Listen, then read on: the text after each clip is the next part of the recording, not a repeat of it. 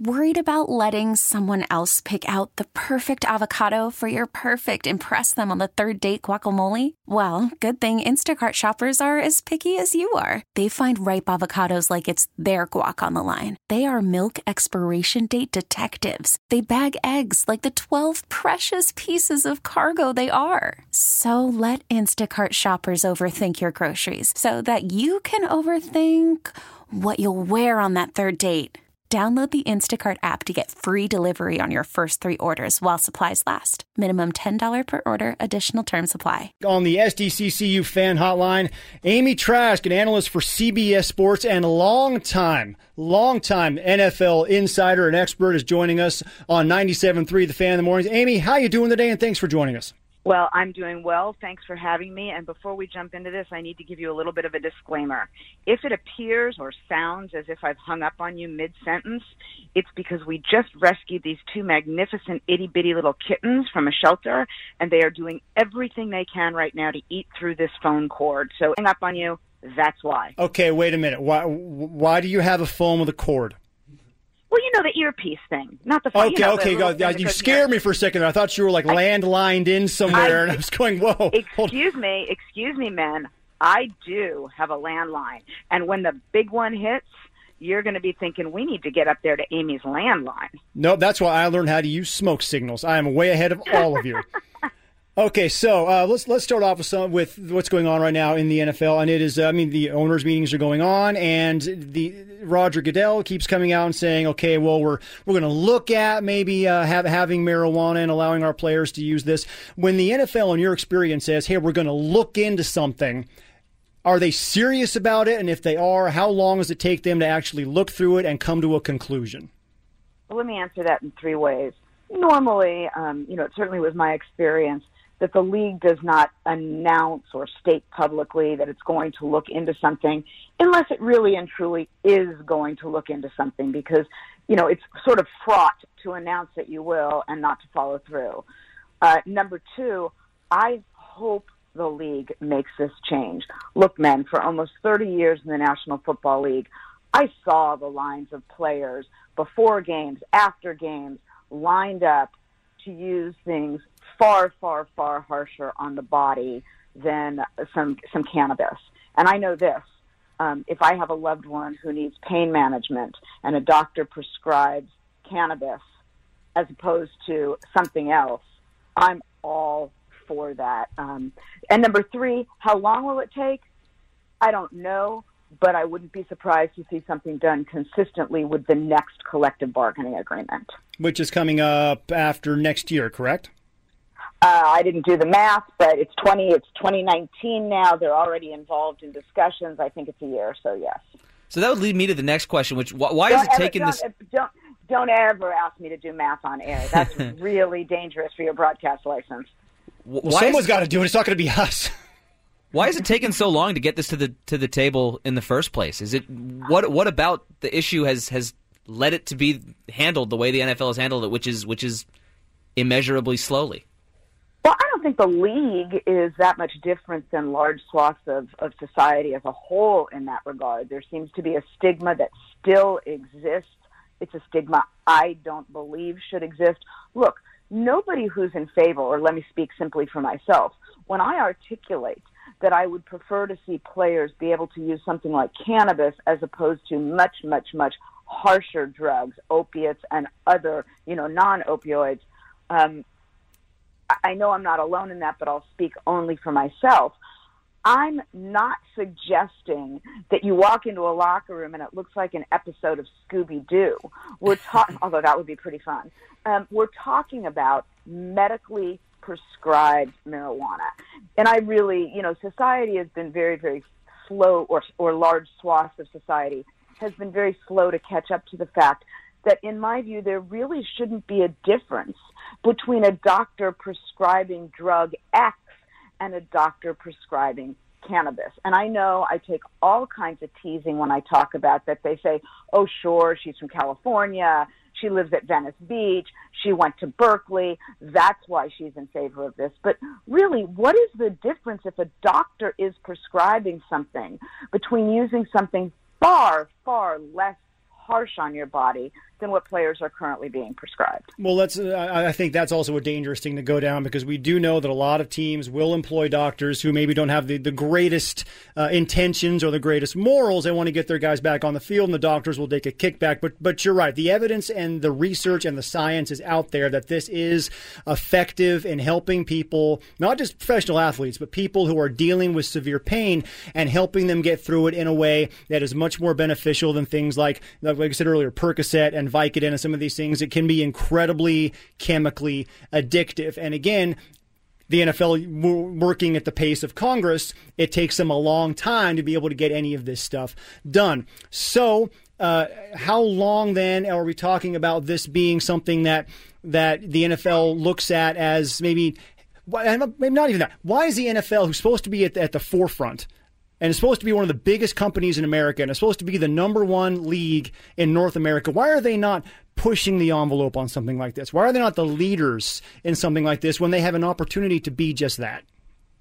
Well, you know, again, I don't think the NFL is different in that regard than many, many other swaths of society. And when you look around this issue in society as a whole, there are some extreme views on, on sort of both ends of the spectrum and a lot in between. Um, historically, the NFL has been slow to move on a number of issues. I'm not sure that this one's any different than many of those other issues. And when I say slow, you know, sometimes slow is wrong.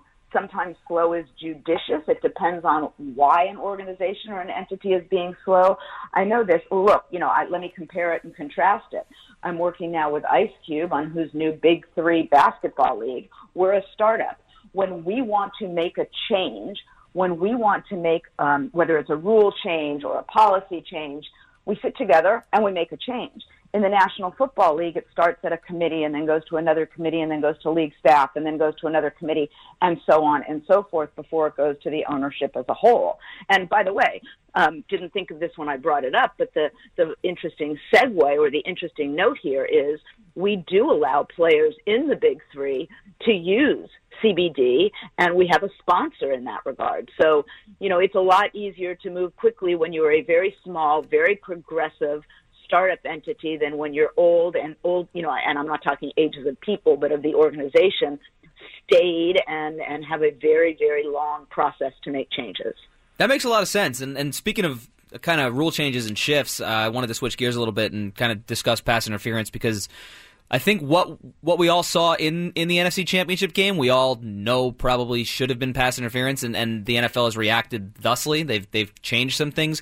When when the season gets underway in September, what do you expect will be reviewable, and what do you and how do you expect it will be challenged? And coaches wise, two minutes. How will this this change be implemented? Well, yes, it should have been called as pass interference. I'm not disagreeing with that but it's not the only call of that nature or non-call of that nature. They go on in games all the time. That one was magnified because of the game in which it occurred and because of the time of the game in which it occurred and because an official was standing two inches from it looking at it. But it wasn't unique. Non-calls happen all the time. Um, I'm I'm watching this with a wary little skeptical eye because while we do want to use technology to get as much right as possible. We also don't want to review every single play. So now the league is going to have to define what is a Hail Mary, and there's going to have to be a decision made as to can you challenge, you know, Hail Marys are inside of two minutes, and do you need to have an extra challenge? There's a lot to work out, and I, I am in favor of getting calls right, but we have to beware the law of unintended consequences. Uh, can you even get most pass interference calls right, though? I mean, it's such a subjective call that it, that it, that it seems like doing adding replay might only add a couple more layers to the discussion.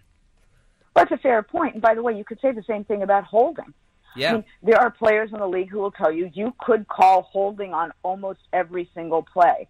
So referees, officials use their discretion as to whether to call holding or not. Um, you know, one thing that I think is interesting about this is there hasn't been a rejuvenation, if you will, or a resurgence of the discussion should defensive pass interference go to a 15 yard penalty rather than a spot foul. And I, I waffle on that. I have, um, I see merit to both, but I, I, I do know that if it wasn't a spot foul, this might be evaluated differently. That's a very good point. They're talking about instead of a 50 yard penalty, it's a 15 yard penalty, and nobody is really getting all that much, much more upset about it. Amy Trask, analyst for CBS Sports, joining us here on 97.3 in the morning. Um, so let's talk about the Raiders because you, you know a little bit about them. And because we look at, I mean, a lot of Raiders fans down here in San Diego, and we look at what Jon Gruden and Mike Mayock are doing, and do do they know what they're doing? Because I don't think anybody down here is quite certain what they're doing. Well, look, Jon is is a good coach, and I think the addition of Mayock is is a positive. I've known Mike for many many years. Mike will speak his mind. Now, Mike was very very clear when he took the job. He articulated publicly that he understands Jon Gruden is in charge of the Raider organization. He is making final decisions not just on on game day, but on the roster and, and many, many, many other regards that aren't even visible to, to the public. So Mayock gets that. The reason I note that is it's not going to deter Mike, in my view, from speaking his mind. And that's important. I believe that Mike will disagree with Jon when Mike wants to. Mike will assert the reasons why he's disagreeing. He understands that ultimately Jon is making all the decisions for that organization, but Mike can prove to be a good balance in that regard. Because when someone's making all the decisions, they need to have on staff people who will disagree with them when they think they're wrong. And I think that was missing in the Raider organization. So I think Mike will add that.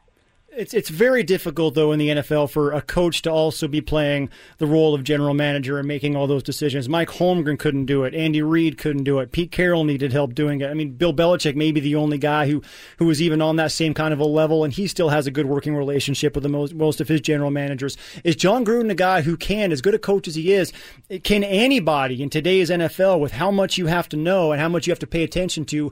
Handle both roles effectively enough to be a, a winning franchise? Well, you pointed out some terrific examples um, of areas in which it has not worked, and I was smiling, waiting for you to name Bill Belichick because he does it magnificently. So, as to Oakland, we shall see. But you're right; you're absolutely right. There is a lot of work that goes into each of those roles, and it's rare that we can see someone do both roles well. We'll see. Before we get out of here, I want to ask you about the Jets because obviously they're they're probably one of the more interesting teams in recent weeks. Where where do they stand now in terms of uh, in terms of looking for a general manager and what their uh, what their leadership structure might be at the start of the 2019 season? You know, ha- can I turn for one moment? Can I revert to the girl who went to law school? And when you say leadership structure, objection, Your Honor, assumes a fact not in evidence. Fair. Um, we, we um, sorry, I just had a little flashback you know, sustained. It, it remains. Oh, nicely done! And I got my objection sustained and everything. It's going to be a good day. I watched a lot of Perry um, Mason. um, you know, it's going to be interesting to see it unfold. Um, there were all the rumblings and allegations when the Raiders hired Gruden that they um, dishonored the spirit and the intent of the Rooney Rule. So I think, given that, there's going to now be extra focus on the Jets to see whether or not they honor the Rooney Rule, not just in sort of perfunctory form, but going through it, um, you know, in good faith. And whether one thinks the Rooney Rule is a good idea or not, because I'm sure you have listeners, some of whom who like it, some of whom don't. It is a rule, and if you're going to have a rule, you need to honor it in good faith. So, a lot of attention on the Jets to see if they do that. Awesome. Amy Trask, CBS Sports Analyst, great stuff as always. Thank you very much. And uh, tell your kiddies, thank you very much for not getting through that cord in time for us to get through uh, all that awesome information you gave us. I appreciate it. And, and well, thank you. And I will tell them. And by the way, when I get off the phone with you, I'm going to see if there have been any tweets while I was on because everybody, if there were any tweets, I didn't do them. The kittens did. The kitten. Okay, well then I'm sure that uh, autocorrect probably helped him out, and you're going to have a lot of Purina de- delivered to the house. they probably got on the Amazon app at the same time. You know, you are just off the charts witty today, and thank you for sustaining my objection, you guys. We're on it all the time. Amy, thank you much. Thanks. Uh, that was Amy Trask, CBS Sports on the SDCCU fan hotline. We get it. Attention spans just aren't what they used to be. Heads in social media and eyes on Netflix. But what do people do with their ears? Well, for one, they're listening to audio. Americans spend 4.4 hours with audio every day. Oh, and you want the proof? Well, you just sat through this ad that's now approaching 30 seconds. What could you say to a potential customer in 30 seconds? Let Audacy put together a media plan tailor made for your unique marketing needs. Advertise with Audacy. Visit ads.audacy.com.